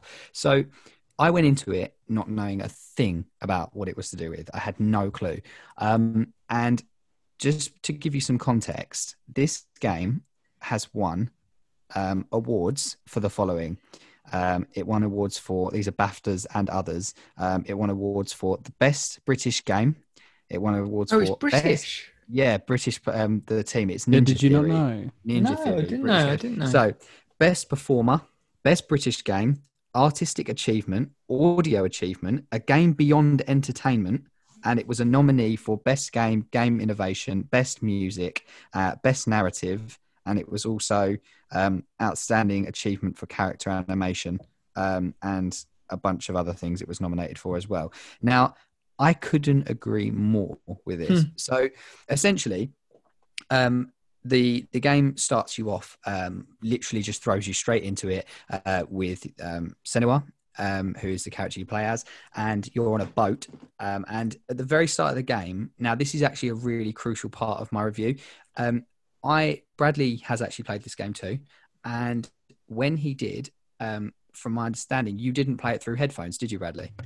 No, I, And- I, and- I rarely play things through You- headphones. no, so do I. When it's a story game and I'm not playing Oh, online, I played never- Doom and I nearly had a heart attack. but this game recommends at the start that it's best played through headphones. So I, I thought, why not? I, I was, there's obviously a reason for that, so why not? Um, I- I mean, just from the conversation that me and Bradley had about the game when I finished it, um, I can tell that we had, although a very similar experience, it was nowhere near like the same, the same vibe that I was getting from it than what Bradley did, and that's Mhm. I think mostly down to the headphones. Um, so essentially, you play as Senua.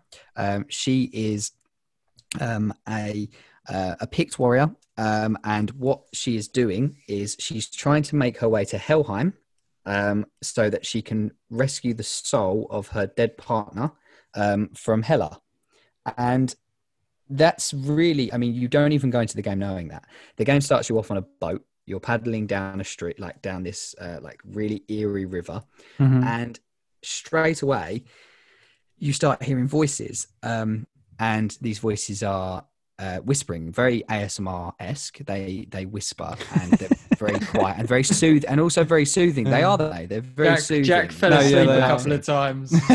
yeah but what's but what's amazing about this is that these voices are in her head. Um and the way that the game works is is a really really cool concept. So it's actually um f- centered around mental illness more than anything else. So um Senua has a uh, what they class as a rot um, which is uh, uh, she's cursed essentially. But it's um, mental psychosis is what she has. Mm. and um, so she thinks The- it's the gods and the gods are talking to her, but she's just actually batshit. Well, she, but she, but it's it's weird. It's done in a way where Chris's she, summary. Yes, yes. So it's done in a way where she is talking to souls of the gods and things like that, and dead, dead, um, you know, dead warriors and things like that. But it's done in a way to really, really emphasize mental health, basically. And Mm. it, it, it sounds crazy, I know, but basically, the reason headphones are so effective is that these whispers come from either side of you and all Oh. around you. So they go from they come from both sides of your ears and and also around the back and around the Mhm. front, and you, that you can really feel the. and this the is what I missed out on. Um, Yeah, and the whispers at the start are a cut. It's one voice primarily, a lady talking, and then it's she's explaining what you're doing at the start, and then on top of that, other voices join in. Throughout the game, more and more voices join, and more and more voices start talking over each other. Some are louder than others, some are aggressive, some are passive, um, and it really does this incredible sense of immersion in making it feel like these voices are actually in your head because they're because they're coming from your ears and round the back of you and to the side of you and from the front. It, and they're constant. They're like every little thing you do in the game they they pretty much have a say in so like it will be as simple as you're walking forward and one of them will be saying to you where are you going? You're lost. And the other one will be saying to you no you're not. You keep going forward. And the other one will say well don't go up there because if you get lost you won't be able to find your way back. And the other one's like you're in danger. Something's watching you. Um and it's it creates this like really really eerie and dark disturbed like essence to the game.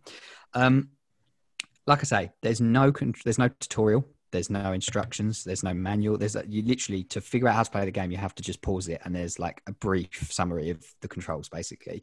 Um this game and bradley i'm sure you'll agree is Mhm. incredibly atmospheric. Like oh yeah, from the very beginning you are hooked. Like you were just literally you don't know what you're doing you don't know where you're going but you're just doing it. You're going to do it. And I, I said to i said to um, bradley when talking about it there's a real especially with headphones there's a real horror vibe because it says it's a dark fantasy but it's there's a real creepy eerie horror side to this game um, and you feel pretty defenseless in a way um, and Mm. pretty weak and vulnerable because of this mental illness and things like that and they actually which i, I found really fascinating they had um, mental health professors and um, from university in cambridge and things like that um, cool. help um, Mhm. advise on the game um, Yeah. to help make it. So yeah that's the center the centerpiece of the, the of the story. Um and obviously there's a lot if for anyone who's interested in mytho- norse mythology and things like that you would love this game Do you just say it's the because- Picts though, yeah the as in the Picts, so- Scottish? Yeah so she's Mhm. she's like she's a mixture like it's meant it's weird i watched like a um a thing about how they made the game and they kind of designed her like a Picts warrior and Mm. they kind of said like it's really weird it's like a good a good mixture of things but um so yeah essentially you start off on this boat you paddle downstream you have all these voices talking in your head they start off pretty calm and all of a sudden you're in this eerie fog and the there's this really like there's some like really dark disturbing you know symbols hung up painted on the wall like the caves and things like that and you start getting warned that you should turn back basically and that Hmm. you're in danger and that these things are watching you from the tree line and things like that anyway you can't you have a sword on your hip but you can't draw it uh, you just only can walk or run. That's literally all you can do and you just take in the atmosphere and take in the storyline as you go. Um, and it's got really unique mechanics in my opinion because the game would have to be so immersive and so interesting because of how much time you actually just spend walking and running um, right, and I yeah. said this to Bradley. Um, it didn't feel. Do you, Bradley? Do you agree? It was not boring at any point, even though No, you spent yeah. most of your time just walking and running.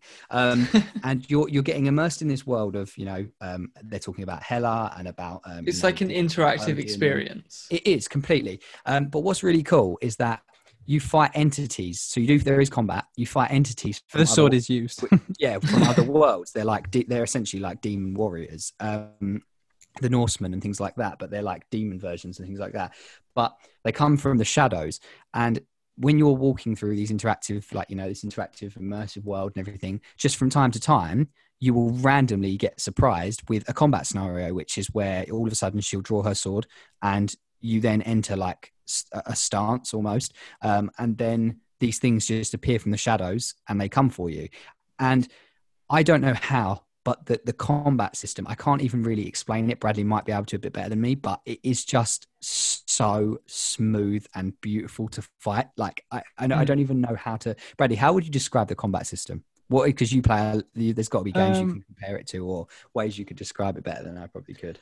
yeah, no, it is weird. It kind of like like no, but it's it's almost like Dark Souls esque where you've kind of Mm. you know, uh, isn't it on the same buttons as well? Is it on the the bumper and the the triggers? The bumper and the triggers, yeah. Yeah, so, So- it's very so- Dark Souls esque, but the What- combos works on- are kind yeah. of what make it up. What make it beautiful. So it's so essentially, Chris, when you enter a combat scenario, the Mm. camera changes slightly. It zooms in a bit closer to her. It's third person, obviously. It zooms in a bit closer to her, and she's in this stance with the sword drawn. Um, and you simply have um, a dodge, a block, uh, which also works as a parry, um, Mhm. like a counter. If you time it um, right. li- yep, light attack, heavy attack. Um, you know how this works. exactly. I've um, played video games. but but also in the probably a little bit less like the Dark Souls games, uh, I'm assuming. Um, you can also mash like that. It can be a bit. oh like- no, you can do that. Oh, can you do it in Dark Souls? Right. Okay. Anyway, so point being, but what's great about this combat system is that the moves and the choreography and everything is just stunning. Like Well, it's all- it's- it's all- they it's did it all mocap, finessed. didn't they? Yeah, and it's finesse and flourished, and it, everything just there's some like um, I said to Bradley, even at the very end of the game. I was still finding combo mixtures that I didn't know existed and like cool little finishers and things like that that I didn't even know you could do just purely Mm. because there's so much variety Did in you it. have um, favorite combos? I did, but I couldn't remember exactly from. But I know there's one. There's one that I loved, which is the one where she does the almost jump spin over her shoulder flip like thing, Right. and she flicks down. And I don't remember and what was mine would look like, but I Uh, just remembered using the same ones because I found they same the most powerful. Yeah, but um, but anyway, so yeah, it, it's this incredibly immersive experience, and what I liked as well is um, what I loved about it is there's a lot of storytelling, obviously, um, uh, and talks about the gods, talks about the you know the battles, talks about um, Ragnarok, all, all the things that we've talked about on in previous um, different things on the podcast, and talks about how we love them. Um, and it creates this incredibly intense story where she's this frail, you know, um, cursed warrior, and she kind of becomes it's like her trying to battle her own demons, basically.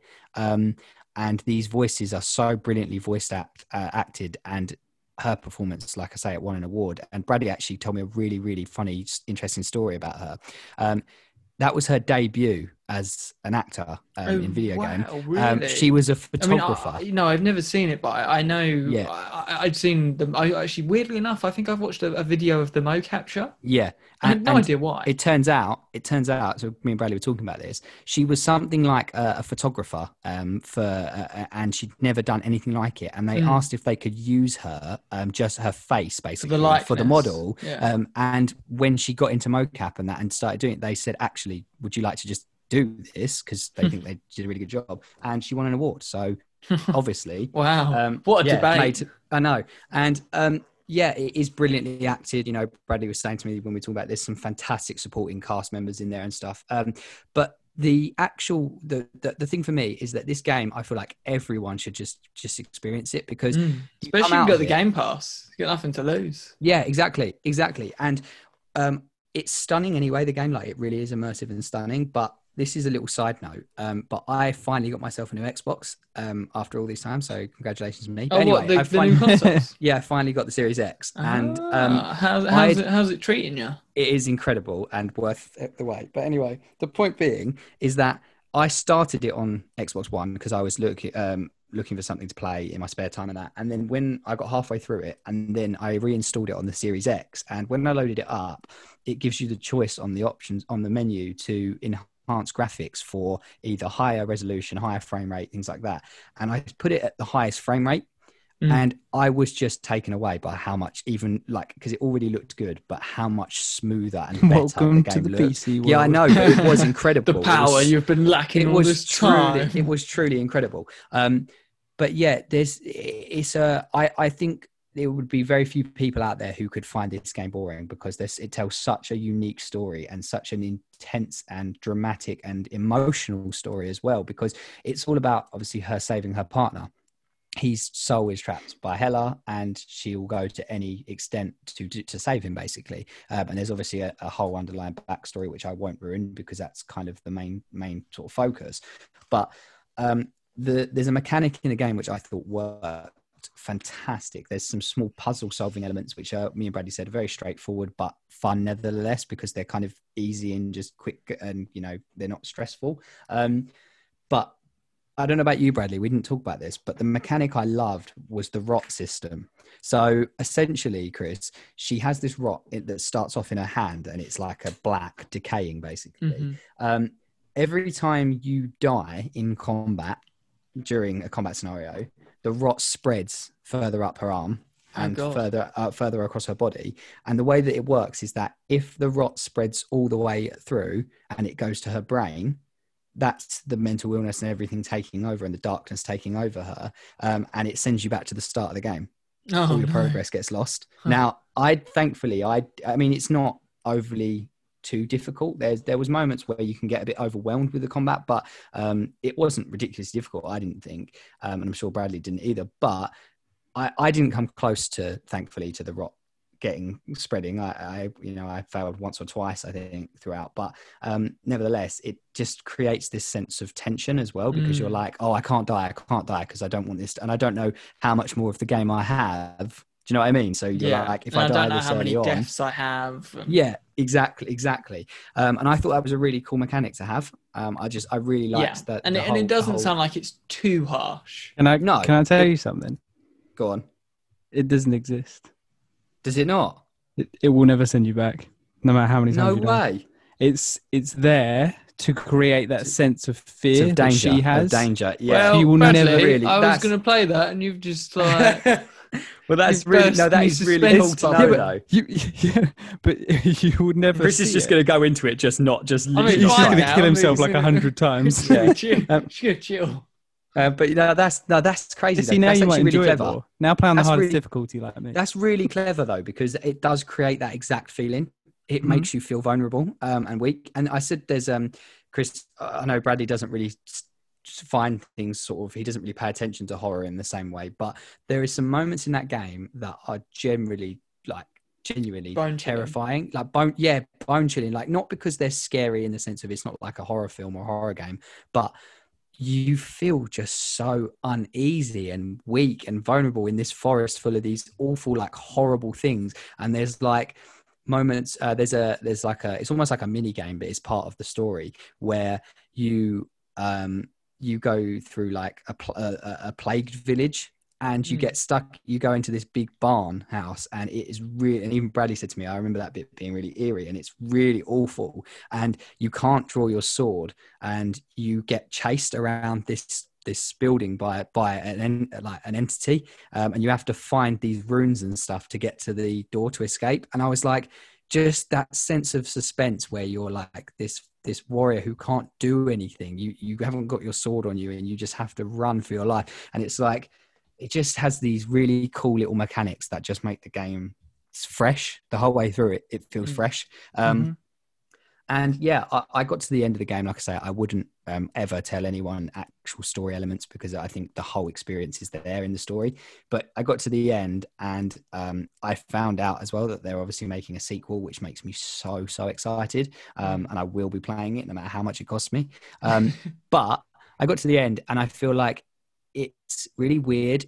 You get to the end and you you feel this sense of relief and also sort of grief. Like it's it's weird. It feels like you kind of are you're happy that it's come to an end and you know it had to come to an end, but at the same time you're kind of like I just feel a bit lost now. Like I don't know what like I feel What like I've I, well, I feel like I've, even though the game's not ridiculously long, it's it's a fair, decent playthrough, but it's sort of the right length. But you kind of get to the end and you're like, I feel like I wanted that to go on for longer, but at the same Mm. time, I didn't because I Mhm. know the story needed to come to an end. And you feel like you go on such a journey from the start to the end. Like, would you agree, Mm. Bradley, that by the time Yeah, you end it, you're like, she goes from sort of this, you know, frail, scared warrior who's not really sure what she's doing to, well, a bit of, well, a bit of a, a not a killer, but like a, you know a bit of a, a serious warrior, like a, Mhm. like a feared warrior, and it's just like she's got this really cool um, climactic ending, and uh, there's a really that I felt like um, not only was the audio deserving of the award one million percent uh, just for the voice acting and the voices and everything like that, but also the um, I actually thought the music, the soundtrack for the game was really good as well. Um, the Bradley, do you remember the last piece of music uh, for the in the the end the end scene? I do not. It's like I was I'll very. honest, I played like, a long it's- time You ago. probably Yeah, would it's- if you. If yeah, it's oh, very- definitely, yeah. It's very just don't remember angelic it if you remember. it. It's like a battle cry song. Um, it's like a like um, it's almost like an orchestra thing, but it's Mm. it's incredible. Yeah, Um, and, and I I, and I like mean, we talk a lot on this podcast about how Mm. underrated music is in video games, In in games, general. yeah, exactly. Like this, honestly, sometimes that's just sometimes that is the thing that sticks with me. You know, Yeah. Um, and so one last thing I'll say about it. I mean, the game, like I say, I don't have any bad things to say about it. In all honesty, I think it was for what it was, and for a game that it clearly got got the awards it deserved. But at the same time, I don't feel like it was as well publicized as it could have been because I Mm. didn't really know much about it until obviously Well, now. Um, I I remember seeing it advertised quite Yeah. a lot at, at E3 when Yeah. the year Yeah, it came out. mhm. Um, and, I remember it getting rave rave reviews when it yeah. came out. But apart from that, it, I, don't know. I It just kind of it's like you, quiet. Jack. And- I yeah. never, I never would have gone out of my way to No, to find it. I don't know No. why.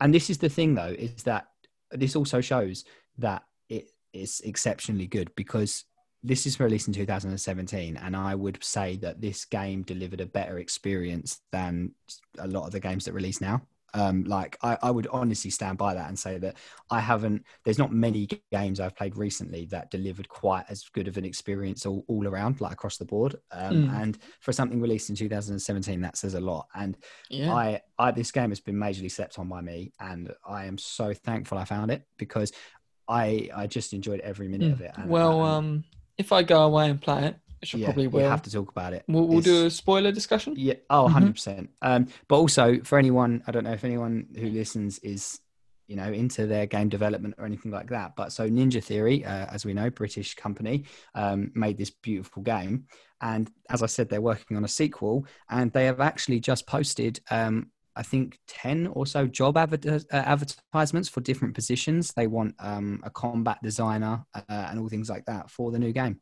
Hmm. Um, so there's some positions available if anyone does that sort of thing. If you're in the UK, yeah. Uh, but yeah, so well done Ninja Theory for that because I just yeah I, I would go as far as to say that was a near on masterpiece that game and I, I I can't really fault it to be honest. I enjoyed every moment from start to finish. So um, yeah, that's my review on uh, Hellblade: Senua's Sacrifice. Awesome. Very cool. Well, uh, that's uh, that, that's the that's it for this podcast this week. Um, it was just a nice short one. That's probably not short.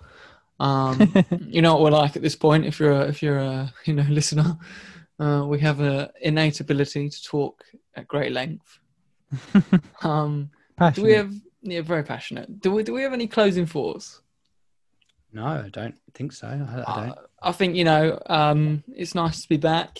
It's Mhm. nice to be talking again about um, all the bits and bobs. Um, and we are actually working on some new artwork. So Oh, uh, keep your eyes peeled for that in the next couple of weeks. Mhm. Yeah, Still working on it, still in flux, but uh, it should be pretty cool. yeah. I'm hoping. Next next gen icons. Yeah, maybe. anyway, yeah, so that's it from us, guys. yeah. See you later. See you later.